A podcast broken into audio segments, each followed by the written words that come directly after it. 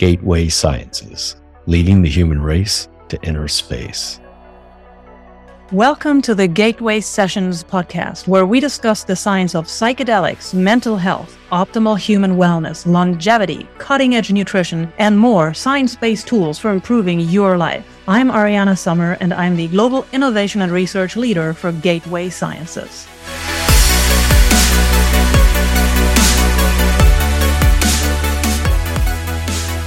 Welcome back to Gateway Sessions, the podcast that does a deep dive into the realms of mental health, wellness, longevity, and psychedelics. I'm your host, Ariane Sommer, and today we are journeying into the microscopic landscape of our biology, specifically zeroing in on the secrets of female reproductive aging. This episode is not just for women, but for anyone interested in the complex dance between aging and vitality and how the body's smallest components can have grand ramifications on our overall well being. I'm your host, Ariane Sommer, and today we are journeying into the microscopic landscape of our biology, specifically zeroing in on the secrets of female reproductive aging. This episode is not just for women, but for anyone interested in the complex dance between aging and vitality and how the body's smallest components can have grand ramifications on our overall well being. My guest is an illustrious figure in the field of aging research, Dr. Jennifer Garrison. She's an assistant professor at the Buck Institute for Research on Aging, the world's first institution dedicated solely to unlocking the mysteries of aging. Her groundbreaking work also extends to her roles as assistant professor in residence in cellular and molecular pharmacology at UCSF and assistant adjunct professor at the Leonard Davis School of Gerontology at USC. In her laboratory, aptly named the Garrison Lab, Jennifer and her team explore cutting edge topics like neuropeptide signaling, the role of neuropeptides in aging, and particularly for today's conversation, the role of the brain in ovarian aging. Their work brings a whole new dimension to how we perceive and understand menopause, essentially shifting the paradigm and pointing to the brain as the epicenter of this life altering transition. Now, why should you care? Because this research could redefine the way we look at aging, not just for women, but for everyone from the rapid aging of ovaries to the global effects that menopause has on bone health, cognitive functions, and even cardiovascular well being. Jennifer's work has profound implications. So, if you've ever wondered why reproductive longevity is crucial, what menopause may signal about your overall lifespan, or how future research might completely eliminate the need for things like IVF and egg freezing, then buckle up. We'll also delve into the controversial topic of hormone replacement therapy, discuss the potential risks and benefits of having or not having children, and envision a future where antifibrotic drugs and high quality oocytes could redefine what aging means for women. None of the content in this podcast constitutes medical advice or should be construed as a recommendation to use psychedelics. There are psychological, physical, and sometimes legal risks with such usage. Please consult your doctor before considering anything we discuss in this episode.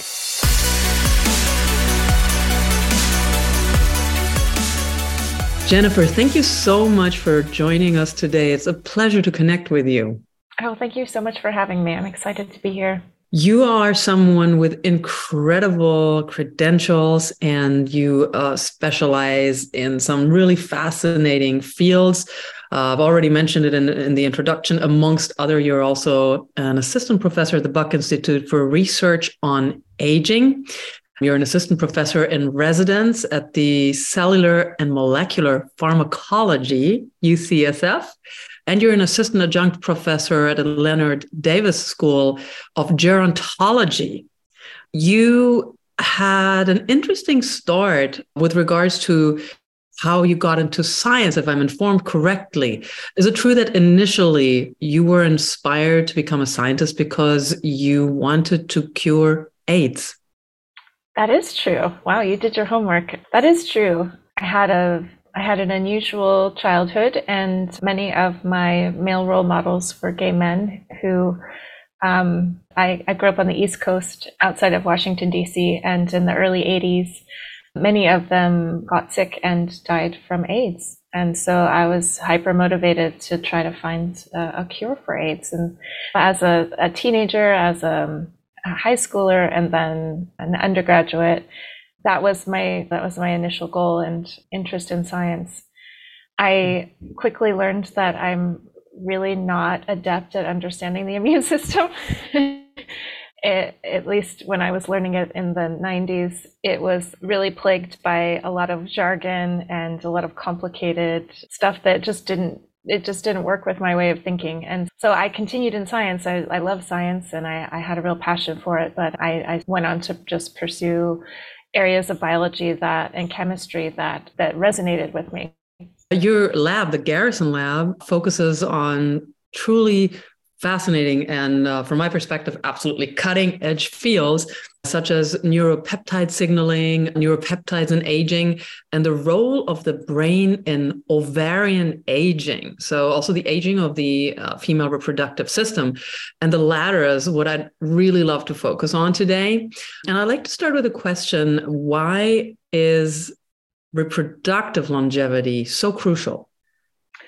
Ah, I think for reproductive longevity, and really anyone who happens to have a ovary, is it's correlated and connected to overall health and also overall longevity. So when we talk about studying aging, our goal really is to understand how to extend health span, meaning the number of years that someone is healthy, rather than extending lifespan. Our goal is not necessarily to make people live to be 800. We want to take the the lifespan that we already know um, humans can achieve, and um, hopefully make as many of those years healthy as possible. And so, as we're thinking about how to do that, I think that over the last decade or more, basic biological discoveries from scientists all over the world have really shown us that biological aging, not chronological aging, but biological aging is malleable. And since aging is the number one risk factor for many of the chronic diseases of the modern world, we think about targeting aging as a way to target many of these age related diseases simultaneously. And as we're thinking about how to extend healthy longevity, I think if we don't also think about understanding and extending reproductive longevity in uh, females, then we will make inequality between the sexes worse, not better. And that's because aging in the female reproductive system is really, I think, understood by most people as having the downstream consequences that we observe in terms of challenges with fertility and birth defects and things like that, miscarriages. But on the other side of things, unrelated to reproduction, aging in the ovaries essentially um, changes a woman's risk factors for her overall health. So when ovaries stop working in the middle of a woman's life, that really has profound impacts on her overall health. And so, from my perspective, it truly is an issue of equality, and it's something that we have uh, neglected for a long time. Mm, I love that you you see this as an issue of equality, Jennifer. And what you're saying actually also uh, goes hand in hand with some of the things a, another guest I recently interviewed, Dr. Steven Austad, said that he's a biologist focused on aging, especially in wildlife. Um, and I know, I know Steve. Great. Yeah. So he basically said that nature doesn't really care about us living really long. Nature mm-hmm. cares about procreating. And so as soon as we're not capable of reproducing anymore, that's also when, in a lot of cases, these diseases start setting in because it's directly tied to aging. And so what really I'm curious, why do ovaries age faster than other parts of the body? Yeah, that's a that's the key question and I would say that's the thing that we really don't understand. So obviously ovaries are one of the organ systems that distinguish males from females, but we really don't know that much about how they function and we certainly don't understand how and why they age prematurely. But what we do know and what is obvious to every human on the planet is that if a female is lucky enough to live to midlife and beyond, then they absolutely will be impacted by reproductive aging, right? Mm-hmm. It's characterized, we, we can we can describe what happens. It's characterized by a decline in the quality and the number of eggs that are contained in the ovary. And this happens, so it's one of the most robust signatures in human health that it will happen to every single woman um, who reaches midlife. No woman will escape menopause. and ovaries, we think about them a little bit like the canary in the coal mine for aging. So they're aging at about two and a half times the rate of the rest of the tissues in a woman's body. So what that means is that when a woman is in her late 20s and early 30s, when the rest of her organs are functioning at or near peak performance, her ovaries are already showing overt signs of aging. Mm-hmm. And what we want to understand is why this happens. Number one, there aren't very many species that go through a menopause in the middle of their lives. And so it's not a biological imperative. So we don't know why it mm. happens and how it happens. So, what are the triggers, the causal factors that are underlying this early aging in ovaries? And I think if we could answer those questions, then we could potentially intervene to try to mitigate some of these negative health consequences and risks that happen as a result of ovarian aging. That makes complete sense, Jennifer. And you just mentioned there's not many other species that have this type of menopause in the middle of their lives. Can you name some of those that do? Yeah, yeah. Actually, it's really it's a very small list. It's humans, and um, some toothed whales, uh, so short-finned pilot whales, belugas, killer whales, and narwhals. So one mm-hmm. could argue the coolest whales. And and then there's some debate about whether rhesus macaques, which is a species of monkey, goes through menopause. They have some features of menopause, but other features they don't have. And then I think I heard recently something about maybe giraffes go through menopause, but there's very few species that really go through a true menopause. So we are definitely in the minority, and we do not understand why. This is an area of active research to try to understand what the differences are between the species that go through menopause and those that don't. Yes. And I also would be interested in what your take is on, of course, menopause. There's a lot of talk about menopause.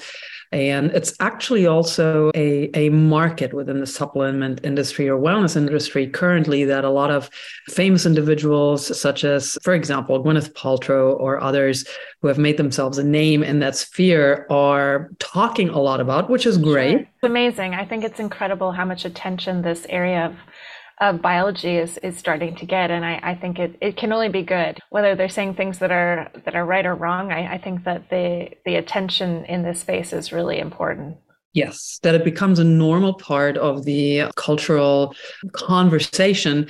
And also, something what I'd like your take on is I think something that really is not talked a lot about, even though there's people that say this is actually also very interesting. It's a little segue off from our main topic, but is that men actually go through something similar that's called andropause. Mm-hmm but it's really not in the zeitgeist and most people are not even aware of this that these shifts and hormones and bodily functions also take a toll on men. However, mm-hmm. with men, there's still the propagation, of course, that as a man, you function until perfectly, until you're 267 years old. you know? Mm-hmm. So, what is your take on that?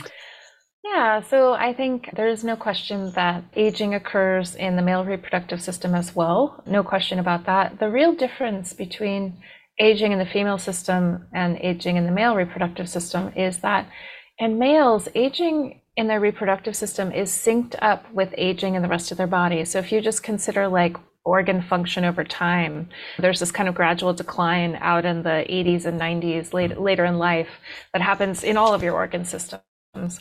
And aging in the male system happens synced up with aging in the rest of their bodies. So I think it's super misleading. Andropause um, is real, but it's super misleading to make any kind of equivalency between what happens in males and females. Um, there is a decrease in testosterone in men that starts to happen sometime between age 30 and 40. And after 40, it declines at a rate of about 2% per year.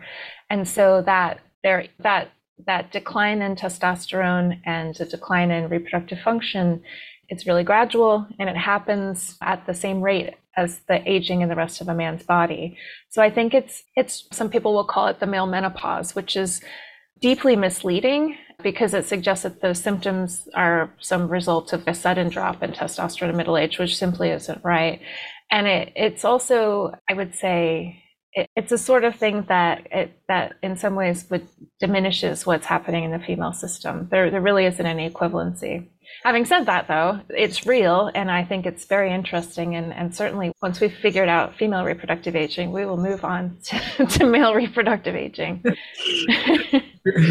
Great, thank you. It's a, it's like an insidious form of gaslighting in a way because because it it really diminishes what happens to women at menopause. It's dramatic and mm. it's precipitous and it it happens right in the middle of life and it it's just not the same thing.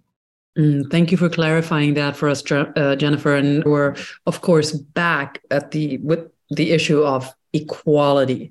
And so, is it true that you can make a prediction on overall lifespan based on when a woman enters menopause. Is that correlated? Is that correct?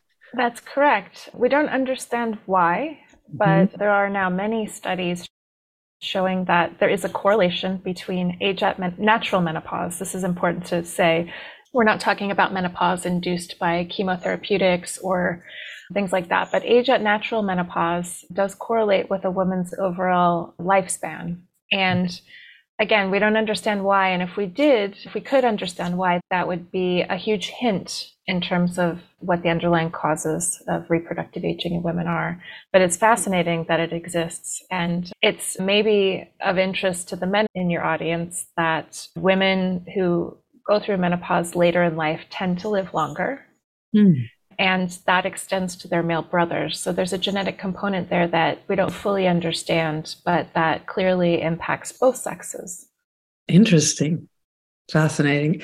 And how about so I mentioned menopause getting talked about a lot today, which is fantastic. And there's also another term that's popped up in the recent two or three years more into the awareness of the general public, and that is perimenopause. And mm-hmm how to manage perimenopause and by managing that in certain ways also potentially uh, pushing menopause out further. Mm-hmm. uh, what are your thoughts on that? Yeah i guess it's important to define menopause here. Menopause is a single day in a, a person's life. It really is defined as the day on which you haven't had a period a mm-hmm. menstrual cycle for 12 months So it's a single day, and everything before that day is characterized as perimenopause, and everything after that is considered postmenopause.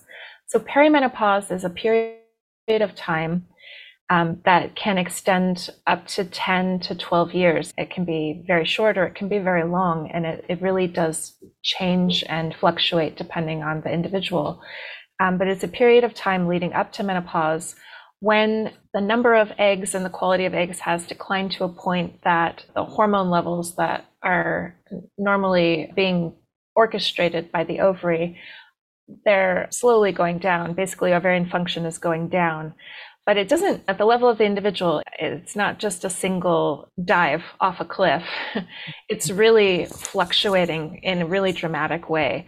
And it's fluctuating and also declining at the same time. And so at the level of the individual perimenopause is characterized by a whole host of really dramatic uh, symptoms that extend from um, vasomotor symptoms like hot flashes to things like cognitive decline and brain fog.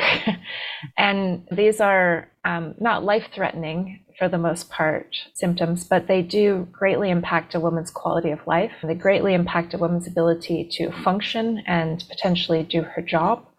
Um, so it's a time that's characterized by by a really dramatic and important period where you know we don't understand how to mitigate those symptoms. We don't understand we don't fully understand why there's so much variability between individuals. That would also give us a clue about what the underlying causes are if we could understand why it's so variable between individuals. Um, but women are coming up against perimenopause, women of my generation and your generation and the generations just right up in front of us, rather than accepting it as a natural part of life, saying, wait a second, this is not okay. and trying to find solutions that will help them um, get through this period.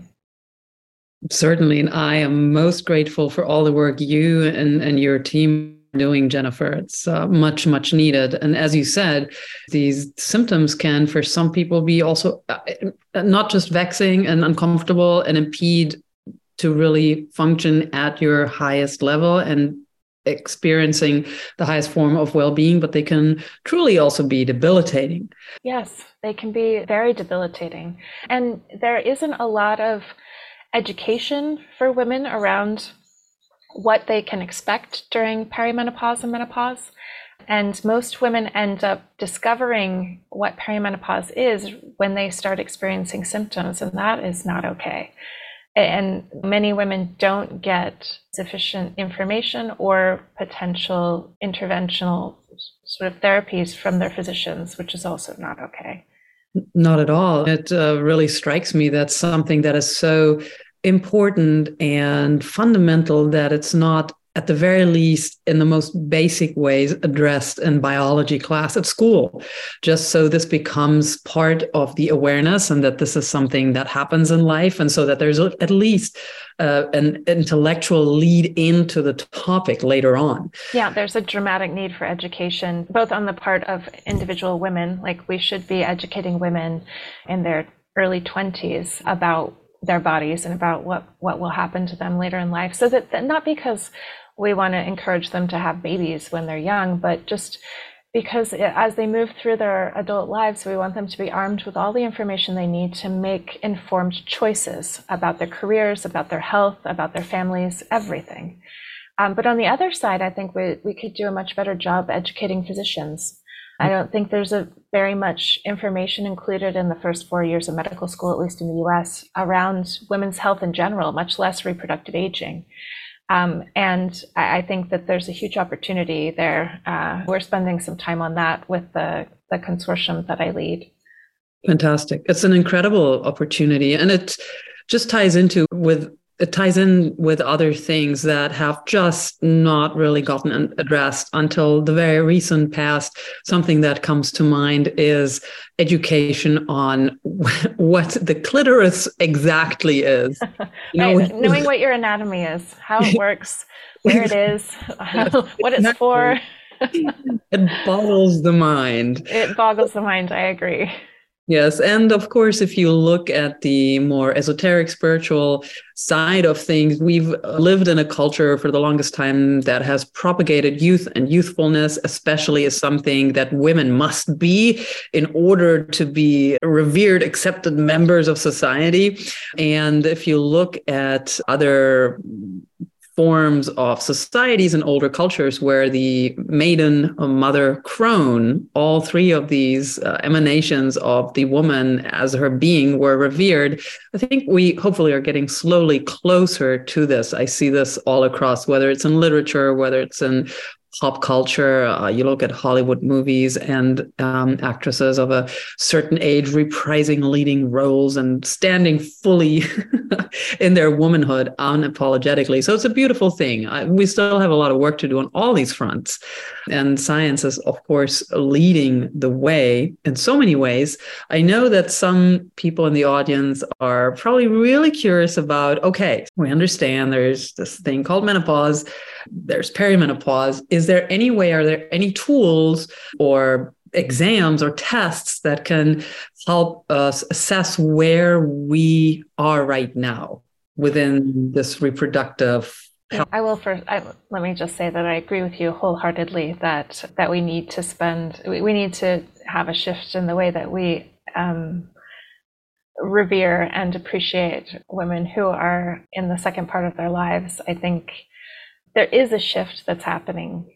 There are societal taboos that are falling around talking about women's bodies and the things that happen to women's bodies, but there is still this I don't know, this silent, it's almost like a discrimination against women of a particular age once they pass a particular age. That isn't, that's not shifting as fast, I think, as the taboos around talking about sex and periods and menopause, even.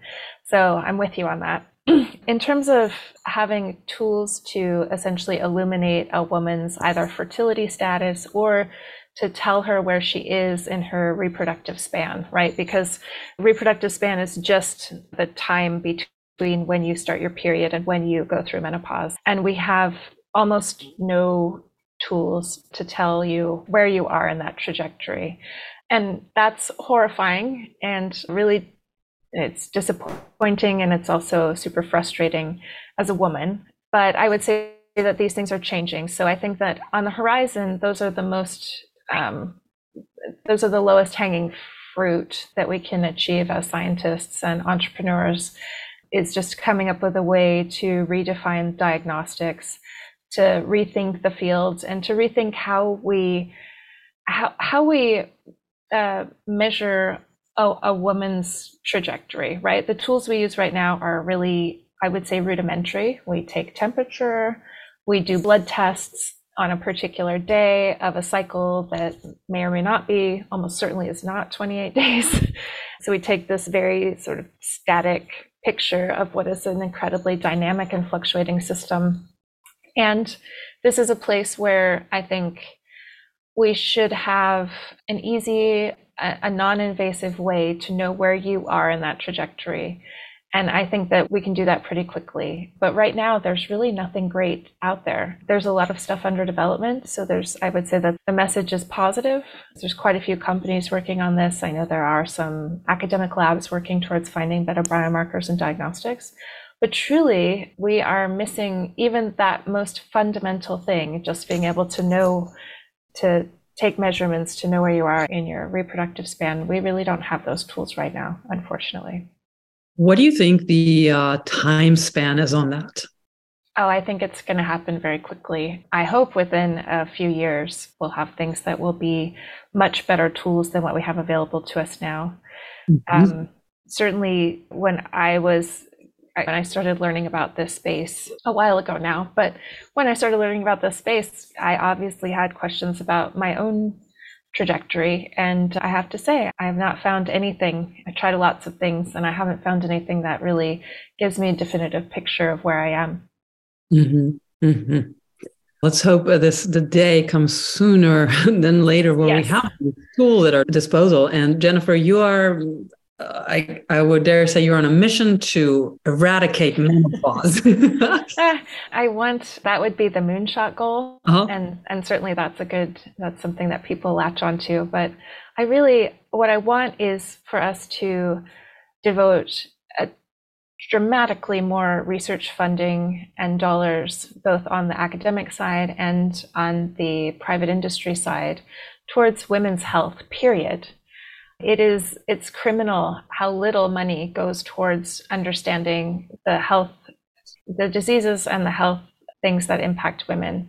And in terms of research like what we fund in science creates what we know. And the research funding for women's health for reproductive aging in particular but for women's health in general has been paltry. We're talking about half the population and the money devoted to all of women's health at the National Institutes of Health, which is the largest biomedical research funding body in the US, has been at the level of maybe 15%. And it inches up each year, so it's getting better, but that is not nearly enough. And for reproductive aging, that number has been like a rounding error, less than 0.1%.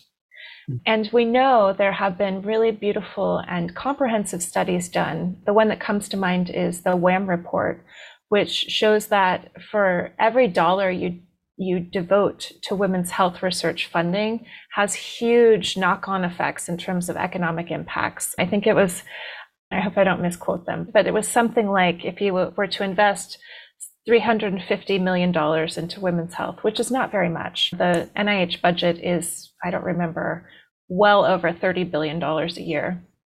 Um, if you were to devote $350 million into women's health, that would generate $14 billion in our economy. And it's not just that there's an economic incentive, it's that there are so many there are so many sex specific differences in how diseases impact males and females. 80% of the people in the US who have autoimmune disease are women. 80% of the people who have osteoporosis are women. Women are four times more likely to have heart disease after menopause. There are so many things that if we could if we could understand them, it would make a huge impact in quality of life and health health consequences and outcomes for half the population. It's just, it's a no brainer at this point. uh, we just need to do it. Yes, it's the right thing to do. And even if your heart's not in the right place, just think about the economic impact. So I'm always Machiavellian about these types of things. For me personal, it, personally, it's also a heart matter. People are just not there. All right, but let's give them the economic facts. yeah, the, the, economic argument is deeply compelling. It, it's mm-hmm. really dramatic when you start to to dig into the numbers. Yes. Absolutely. And there's a few things that we can already do today if we so choose, in order if you, for example, mentioned heart disease and the likelihood how much, many more, many fold it goes up after menopause. Let's talk about hormone replacement therapy. Is this something women should be better informed about? Oh, I certainly think that, yes, our education around this particular issue is it's non-existent really. I think we're fortunate and again the message is positive that there's a lot more attention being paid in this space. There's a lot more dialogue in the public in the uh, public sector about um, menopause and, and ways to treat menopause. And hrt is obviously the, the frontline treatment that we have um, to mitigate the, the symptoms of menopause. Um, and H- hormone replacement therapy or hrt has, I think, gotten a really, it's been maligned um, because of a study that was published in 2002 based on the Women's Health Initiative dataset. And unfortunately, that 2002 study, it the message that was broadcast by the popular press was incorrect. And it led to a whole generation of women being taken off of hormone replacement therapy when really the the benefits of hormone replacement therapy far outweigh any risks. And this been there have been many studies since then that have shown with tens of thousands of data points on women that that HRT, assuming you don't have any underlying health risks that would that would suggest you shouldn't take HRT. Um, but for most women, HRT really is the best band aid we have to mitigate those health consequences of menopause. Now, I, mm-hmm. I, should say, and it's really important to understand for your audience, that I am not a medical doctor. I'm a PhD scientist, and so I do not give medical advice. Um, but what I can tell you is what I think about the data, and I can tell you what I know about the biology. And so when we think about hormone replacement therapy, um, what is it exactly? It's it's basically trying to add back some of the beneficial chemicals that your ovaries make that are important for general health. And so most people have heard of estrogen, which is one of the, it's the major component of HRT. Most HRT also includes some form of progesterone or progestin, which is another steroid hormone that most people are familiar with that does a lot of different things. And some HRT will include a low dose testosterone. But the reason that it's important uh, is because your ovaries are making not just things that are important for fertility and, and not just it's not just about the eggs. Your ovaries also make this whole cocktail of chemicals that are important for signaling to every tissue in your body. And that sort of cocktail of chemicals or hormones, it's like an orchestra. and it's it signals to your brain it signals to your bone it signals to your heart and when your ovaries stop functioning at menopause um, they stop producing all of these hormones and so hrt is designed to try and add some of that back to mimic those positive health benefits and if i'm going into too much detail just stop me but Not I think, at all. I love it. I think, unfortunately, the way that HRT is administered, at least in the US and I think in most other countries, it's administered a little bit like a sledgehammer. There's only a few doses available, and a lot of women take HRT and maybe it's the wrong dose or maybe it's the wrong um, set of components in the HRT, but they experience um, side effects and then they stop taking it. And this is really a place where individualized treatment and personalized care is going to become really important. Because if you think about before menopause, if you think about how your reproductive organs are functioning, and particularly your ovaries are functioning normally. There's this incredibly complex cycle, right? Our monthly menstrual cycle is characterized by this beautiful symphony of different hormones that change over the period of your cycle in different directions, right? Estrogen goes like this, progesterone goes like this, and there's 10 other hormones that change in different ways. So it's this incredibly complex, very dynamic pattern. And if you don't get the right amounts, and if, if you hit the system over the head with a, a giant bolus of hormones that maybe don't quite match what you personally need. If you're up here, but what you really need is down here, then that will lead to side effects. So I think there's a lot of opportunity right now today to to personalize and to think about how we administer HRT to women. I also think it's mm-hmm. important to say when we're talking about HRT that it is not for everyone. And that is a conversation that uh, a woman needs to have with her physician. Um, there are some um, very important things that would contraindicate taking HRT. So there's a lot of there's things that in your health history or in your genetic background might make it might not make it the right thing for you to do. And it's really important that that any kind of discussions about HRT are really had with a medical doctor who specializes in these things. Absolutely. Thank you for pointing that out, Jennifer. And I would like to know your perspective on um, bioidentical hormone therapy versus T, the conventional. Yeah, it's funny. It's such a strange word, bioidentical. All of the hormones that are in HRT are bioidentical. I think it's just a question of whether the hormones are uh, in in the HRT are manufactured by a pharmaceutical company or whether they're compounded in a compounding pharmacy. um, and I think when you're doing compounding, you can play around more with the levels. You can also potentially put more stuff in there, so more than just those canonical three that we talked about.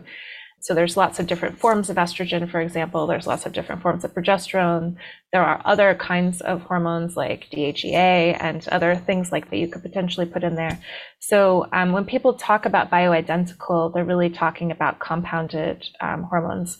And unfortunately, in the US at least, uh, compounding pharmacies aren't regulated. And so I think there's a, a huge spectrum of quality and and and there's just a lot of variability um, that you don't get when you're talking about standard HRT um, that's prescribed from a pharmacy that um, comes from a pharmaceutical company. And I'm not arguing for one or over the other. Um, it's just that's what it comes down to. And I think that we regulate drugs for a reason. we like to regulate uh, drugs. We have the FDA because we want there to be some standards around health and safety. And I think that's a good thing. I think there's a huge opportunity right now for um, entrepreneurs and companies to think about what goes into HRT and how and when it's administered. I think that that there's a big opportunity for for innovating a little bit in ways that will hopefully potentially result in a much better outcome for larger numbers of women. And what I mean by that is that in addition to just having estrogen or progestin, there are a lot of drugs out there that are called SERMs, selective estrogen receptor modulators. And what a SERM is essentially, it's something that acts like an estrogen or or any steroid hormone that can selectively activate basically a signal like estrogen, but only to certain tissues, right? So can be selective for different receptors. And I feel like I'm starting to talk a little bit too sciencey here, but not um, at all. But there, there's just a lot of opportunity out there in terms of thinking about what goes into HRT and how we administer it. And I'm a, I don't, I, I I, I think that the debate around bioidentical or not is a red herring because it's really more about whether you're getting what the purity and the quality and the the standards are around the whatever the compound is that you're getting. And I think I think I always tend to err on the side of safety. I think it's really important that we collect data and double blind studies for all of these things. And that's what we use as our guide for what works and what doesn't work, and that we, we defer to all of the regulatory bodies that we have set up to help us understand what's safe. Does that Yes. make sense? Yes, it makes sense. Safety first, absolutely. And no worry here about getting too sciencey. I love that. And I know the audience is also all over it. Okay. I actually would like to get even a little more sciencey. and one of the posts on your website, there was actually talk, I think it was a guest who talked about the use of antifibrotic drugs and also mm-hmm. the harvesting of high quality. You need to ed- educate me on this. Say, oh, oocyte is just another word for egg. Ah, That's the sciencey term for eggs. ah, yeah. So basically, using these antifibrotic drugs and using these eggs to extend the reproductive lifespan in women. What is that? Yeah, if we step back and just think about what is aging in the ovary, what does it look like? It truly is just this decline in the number and the quality of eggs or oocytes, if you want to sound sciencey. So over time, and there's this, there's a chart that we all know, which is the like over time, the number of eggs and also the quality of eggs goes like this. and when you get to the bottom of that curve, this is where menopause is. And so there's something about, we don't really understand why, but there's something about running out of eggs that causes the ovary to stop functioning. And so if you think about it from the numbers perspective, um, female humans are born with all the eggs they'll ever have, which is really in stark contrast to what happens in the male system, where men can make millions of sperm every day all the way up until they die. Now, they're not always, they're not going to be the same quality, and maybe the numbers will go down a little bit as they get older, but but they can make sperm, new sperm, after after they reach adulthood. We cannot make new eggs. When I was in my mother's womb at around 26 weeks of gestation, I had 7 million, six or 7 million eggs in my ovaries. By the time I was born, that number had dropped to 1 million. By the time I went through puberty, which is arguably the first time I might ever want to use my ovaries, but probably long after that. By the time I went through puberty, that number had dropped to about 350,000, give or take. And then, and all of these numbers are obviously on average. And then once I started cycling, I lost and do lose about a thousand eggs per month. And so you just, however many you started with, you just go through these declines. And then at some point, or somewhere between 40 and 54, you run out of eggs and your ovaries stop working and you go through menopause. So when you Um, start losing eggs, what exactly does that mean?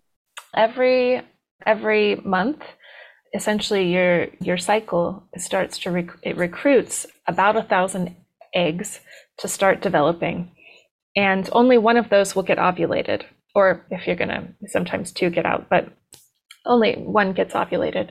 And those other 999 that were recruited and started to grow, they they basically die and are resorbed through atresia. And I think many women don't understand that. And they also think that if they're taking, for example, birth control, that they're somehow preserving their ovarian reserve. They're like saving up their eggs. But actually, just because you don't ovulate that one, you, you still have the 999 that are dying. Mhm. How that, h- how and why that happens, we don't understand. But in addition to just the numbers game, the quality of the eggs declines with age too. And if you think about it, it's crazy that it even works at all, that we can store our eggs for 30 years. And then and then in a pristine they have to be maintained in a pretty pristine state uh, to be able to generate a new human. But they're stored for decades before they're used. And and so over time the quality of those stored eggs goes down. And so what we know is that if you can if you can extend if you can push out if you can change that number of eggs that are present in the ovary if you can make it a little bit bigger a little bit later that's one strategy that's one strategy we could imagine might push out reproductive aging so the, I think that the research that you're referring to comes from one of our center members and also one of our grantees. We haven't talked about that yet, but someone we gave a scientist we gave a grant to to study reproductive aging. And what she found is that over time, with age, that the environment around the egg, right? So there's the egg itself, which is mostly just sitting there quiescent, not doing much. But the envi- it's the environment around the egg that's really changing. And so what she showed is that the, both the microenvironment around the egg and also the macroenvironments of the ovaries themselves, with age, that the mechanical properties of the ovary, ovaries, like literally how stiff it is, changes. So it gets stiffer and stiffer with age and becomes more fibrotic, meaning that it, fibrosis is this thing that happens after injury and also with age where the tissue becomes stiffer and it gets it changes like the biomechanical properties. And in this case what they're thinking is that because they discovered that the ovaries become more stiff with age that maybe if they use antifibrotic drugs that could be one way to reverse some of those some of those age related changes and possibly improve ovarian function. But that's what they're testing now. Mm, understood. Yeah. So, for women, let's say in their 30s or 40s, who would like to take care of their reproductive health and also potentially extend their reproductive span, is there anything they can do mm, that you can recommend? Yeah, again, I'm not a doctor, so I don't make any health recommendations. I, I think Things that improve aging in the rest of the body certainly have been shown to improve aging in the reproductive system. And the very best, the most incredible treatments that we have for age related decline are diet and exercise. And I know people don't want to hear that. But truly, if you were to do a clinical trial, a controlled clinical trial of where you were testing any anti-aging drug that we think about, any of them, against just diet and exercise will win by orders of magnitude. Optimizing women's health, one of the things that irritates me so much about the way we treat women's health is that uh, we relegate it to a sub, like a niche subcategory of medicine. And we tend to treat women by their organ systems, right? Like we focus on thyroid or uterus or whatever. We break it down by organ system rather than thinking about a woman's body as a functioning whole, as a functioning machine where every single part of the machine needs to work synchronously and each part needs to be optimized, right? And if one part is out of whack, then that will by definition impact everything else. And I think diet and exercise are one of the ways that you can really impact the whole system at, at the same time. That's it's not very satisfying, but that truly is what I would recommend. I'm with you wholeheartedly there, Jennifer. And one more question that I have is with regards to uh, women and childbearing.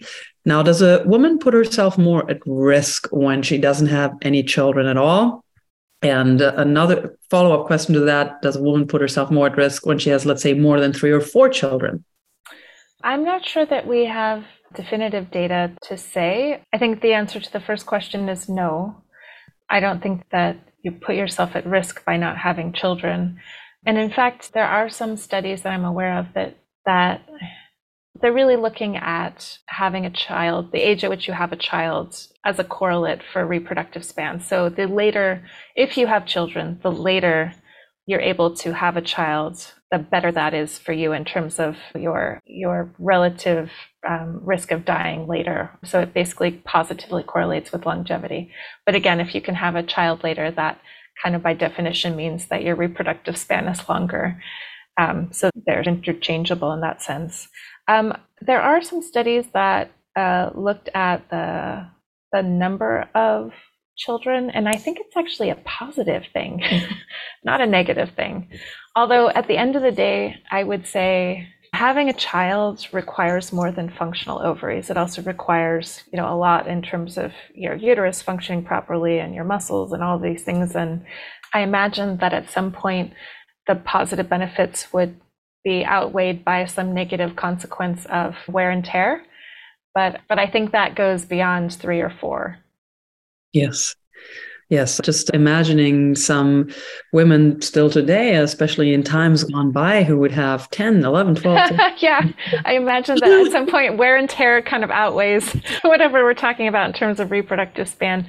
But I don't know that those, I'm not familiar with those studies, so I, I can't really say. Oh, I'm, I'm just absolutely amazed and I bow down to the strength, the physical and the psychological of these women. It's incredible. Yeah. I'd like to know uh, from you, Jennifer, is there anything you personally do just to tie this wonderful conversation up? Is there anything you personally do to enhance your well being as a human being, as oh, a yes. woman? I... something to share with us. Yeah, I again, it's going to sound really boring and, and staid, but I make sure that I get enough sleep. I get a massage every two weeks. I go to yoga, I, I exercise regularly, and I mix it up. I don't just do the same thing all the time. I just came back from a trip to London where I was walking something like 10 miles every day, just going all over the city. And um, I don't typically have time to walk 10 miles every day, but I really felt like my body benefited from just having that sort of different, so it's just mixing it up in terms of what I'm doing in terms of physical activity.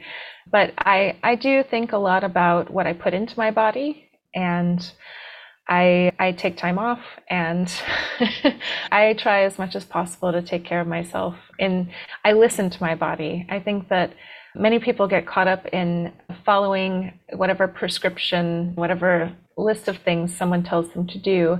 And at the end of the day, we really are very different at the level of individuals. And so I think it's most important that you listen to your own body and that you follow you follow what feels good for you. That that would be my advice. Mm, thank you for sharing that, Jennifer. And for people in the audience who would like to learn more about your work yourself or who would like to connect, how can they do? so? Yeah, um, I'm on Twitter and I'm also on LinkedIn. Um, I have uh, a lab website, which is garrisonlab.com. But um, I think for this audience, they probably are going to be most interested in the Global Consortium for Reproductive Longevity and Equality, which is a mouthful. Um, we call it the GCRLE. This is the nonprofit that I co founded and direct, um, which is really trying to stimulate research in the space and build out the ecosystem around reproductive longevity. And so we fund grants to scientists, but we also are spending a lot of time trying to build out the network of people who have an interest in this space. So that means clinicians, it means funders. It, it, means people like you who can spread the word and be ambassadors about what we're doing. It means educators. It, it really means anyone who has an interest. And so if that's you in the audience, then please we want you to be part of it. That website is gcrle.org. Fantastic. I'll make sure to put all of this also in the show notes, Jennifer. Thank and, you. Um, do you also have memberships for people who would like to actively join and support? You don't need to join anything. We do have a network and we certainly do have a lot of meetings. We're developing this knowledge hub, which is meant to be an educational tool for women and also for doctors. Certainly, we're always looking for philanthropic donations simply because as much money as we can raise, that's the money that we can give away to scientists to really study these questions. And like I said, what we fund in science dictates what we know. And so I think from my perspective, there's not nearly enough science funding happening in this space. And so we just decided to to give away the grants ourselves until and at the same time we're also doing a lot of lobbying to increase not just private private funding but also public funding for the science and really what we what we need more than anything besides funding is really increased public engagement supporting the science and the scientists i think they're the heroes of this field and as big as this issue is globally, I think it should be this should be something we're talking about over dinner everywhere, everyone. And to the extent that we can have ambassadors and people just talking about talking about what happens in women's bodies and then talking about how little research and how little funding there is for it. I think those conversations are what's going to help push things forward faster. That's what we're hoping for. Yes, those are this is vastly important. And as you said, it's half of the population. Guess what? The other half of the population is directly influenced by the well-being of the first half of the population. Absolutely. I mean, every most every you know, everyone has a mother, a lot of people have sisters, best friends, women friends. So anyhow, it benefits us all. So that's that's really what I think is so important about this and to all get on the same page here. We're all in this together. Thank you so much for all the work you're doing as a scientist, also eh, with regards to lobbying and an activist, a spokesperson for this. It was such a pleasure to connect with you, Jennifer. Thank you so much. This was a great conversation. I really appreciate it. Gateway Sessions, leading the human race to inner space.